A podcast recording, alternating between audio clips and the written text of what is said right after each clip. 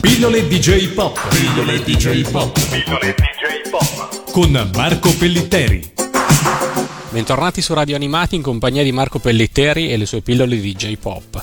Settimana scorsa stavamo parlando di Mimì e la nazionale della pallavolo, quella magnifica dozzina. Oggi vorrei parlare con te del telefilm di Attack Number One, 11 puntate andate in onda in Giappone nel 2005. Devo dire sì che io ho visto di recente questo telefilm, questo drama o con eh, pronuncia giapponese dorama, quindi dal vero di Mimi, la chiamiamo Mimi in maniera affettuosa dato che siamo in Italia ed è stata veramente un'esperienza molto molto divertente perché il fatto che esista un telefilm di questo genere fa capire chiaramente quanto famoso sia stato eh, il, l'anime, quindi che tipo di pubblico intergenerazionale abbia, abbia raccolto nel corso degli anni. Il telefilm eh, Attack Number One, 11 episodi in una mezz'oretta circa del 2005, eh, sono stati trasmessi con eh, grandissimo successo in Giappone su TV Asai, cioè grandissimo, con un 13% circa di share il che non è sensazionale, ma è comunque rispettabile.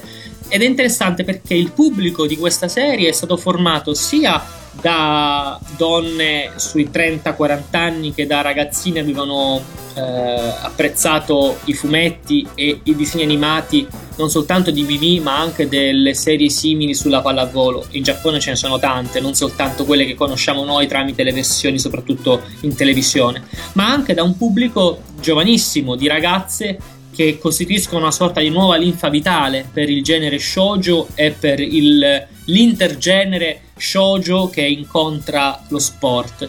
Tra l'altro uno degli elementi di grande fascinazione eh, che è stato portato da, da questa serie è che eh, la protagonista, quella che fa Mimi, si chiama Aya Ueto ed è una nota idol o idoru giapponese. È cantante mh, mm, a modo suo, ballerina a modo suo, come sono le idol giapponesi, ma la, dalla sua ha una dolcezza, una presenza scenica, una, una, bellezza dei lineamenti tipica di una idol che si rispetti, ovvero eh, magrolina, dai tratti delicati, estremamente armoniosi, adolescenziali perché comunque è, è giovanissima è del, del, 1985 e nel 2005 quando è stata fatta la serie aveva appena 20 anni, quindi un'aria da perfetta liceale.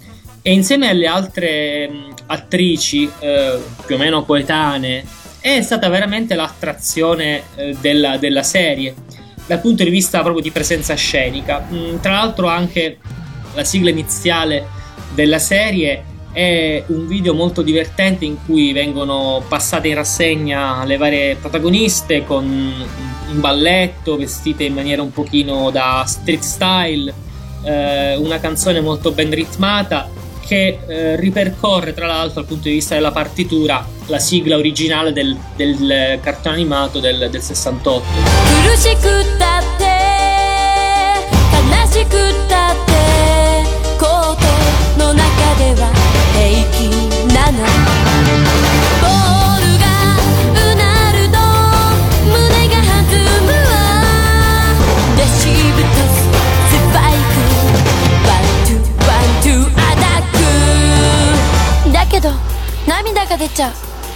女の子だもん涙も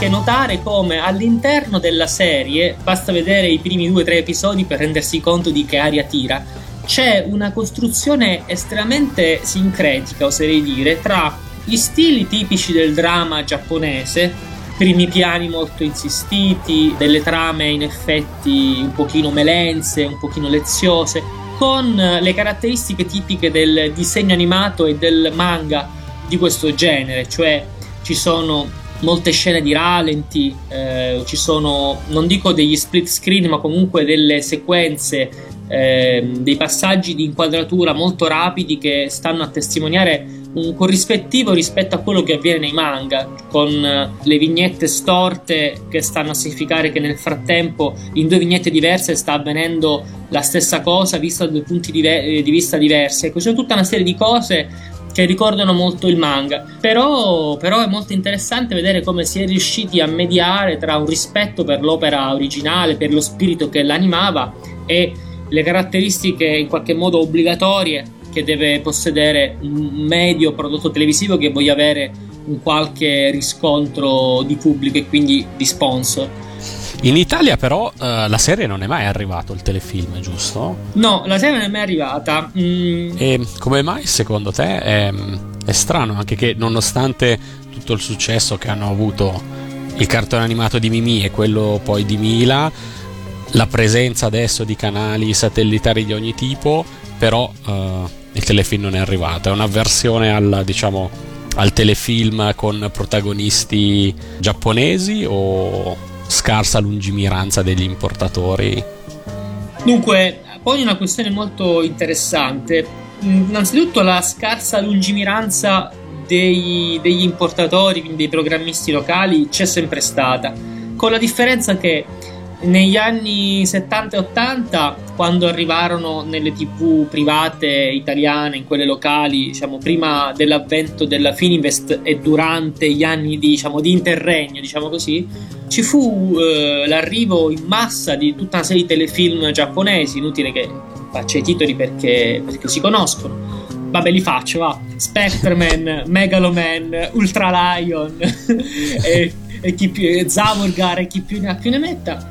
Ma a parte questo perché? Perché era veramente il cosiddetto Far West della TV italiana, un periodo in cui c'era un grosso sommovimento dal punto di vista del sistema radiotelevisivo, servivano spazi da riempire con materiale anche molto dozzinale, ma in qualche modo nuovo, spettacolare, esotico, a pochissimo prezzo, e lì appunto cartoni animati e telefilm eh, giapponesi a balanga ma eh, rimane il fatto che in Italia e in Occidente in generale ciò che eh, è prodotto in Asia eh, risulta non soltanto esotico nel senso razzista del termine, perché l'esotismo è un, un tipo di sentimento, un tipo di percezione in qualche modo razzista, ovvero che guarda ciò che è esotico dall'alto verso il basso, anche in maniera affascinata. Si tratta di una sorta di razzismo inconsapevole. Chiediamoci per esempio come mai in Europa eh, non ci sia il cosiddetto J-pop, eh, ovvero il, la musica pop eh, giapponese fatta da gruppi come gli Ayabi, come eh, gli X Japan, come i Mali Smith, e però ci siano i Tokyo Hotel che di fatto riprendono una serie di stilemi tipici del visual kei giapponese, il quale a sua volta, il visual kei giapponese come anche quello coreano, sono ripresi dall'easy pop e dallo stile new romantic del Britpop anni 80. Quindi tutta questa serie di rimandi, giusto per dire che va bene lo stile, ma non i tratti somatici. Questa almeno è una mia lettura eh, di questo mancato arrivo delle serie asiatiche eh, in Italia. Io eh, ci sono delle voci di corridoio secondo le quali mh, in Italia siano state acquistate una serie di drama coreani. Eh, è una notizia da confermare magari, di cui magari possiamo parlare in una prossima pillola. Sta di fatto che se così fosse, in effetti eh, si potrebbe. Saresti smentito subito. Ma con grande piacere, figurati. Potrei, si potrebbe verificare se una serie coreana, penso a Winter Sonata, che ha fatto un pubblico straordinario negli, anni, negli, scorsi anni, sia in Corea sia tra le massaie o anche le, eh, le professioniste eh, giapponesi.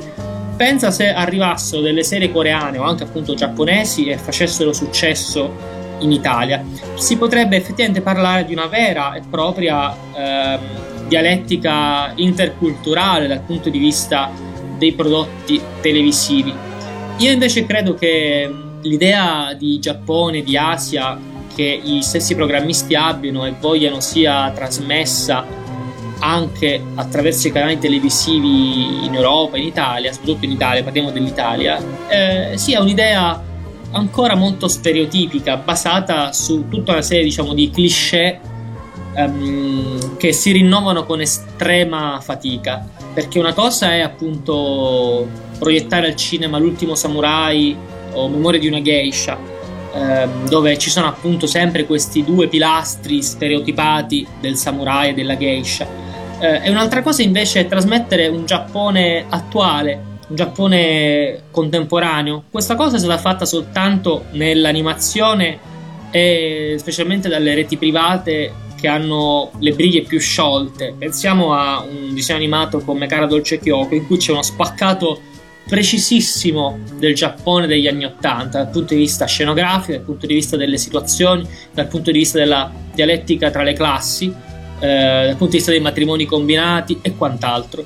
Eh, questa cosa mh, forse è difficile da raggiungere ancora in Italia. Io però spero che un serial così divertente come Attack Number One possa in qualche modo, anche attraverso questa nostra piccola pillola, eh, essere, sì diciamolo, scaricato da, eh, da internet, dato che comunque non appare in televisione e quindi possa essere goduto dagli spettatori perché è veramente un gioiellino. Quindi... Allora, co- con l'augurio che il telefilm possa arrivare in Italia anche con canali più ufficiali, uh, ufficiali e magari doppiato in italiano per chi uh, non ama leggere i sottotitoli, io ti ringrazierei e Mm, ti darei appuntamento alla prossima pillola di J-Pop. Benissimo, grazie, ciao a tutti.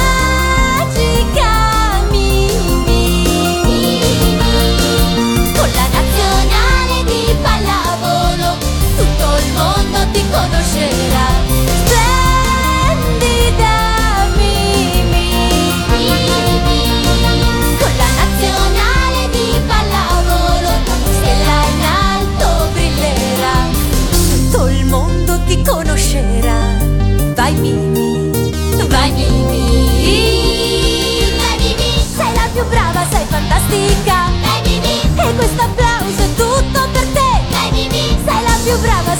Mimì E questo applauso è tutto per te. Mimì Pillole DJ Pop. Pillole DJ Pop. Pillole DJ Pop. Con Marco Pellitteri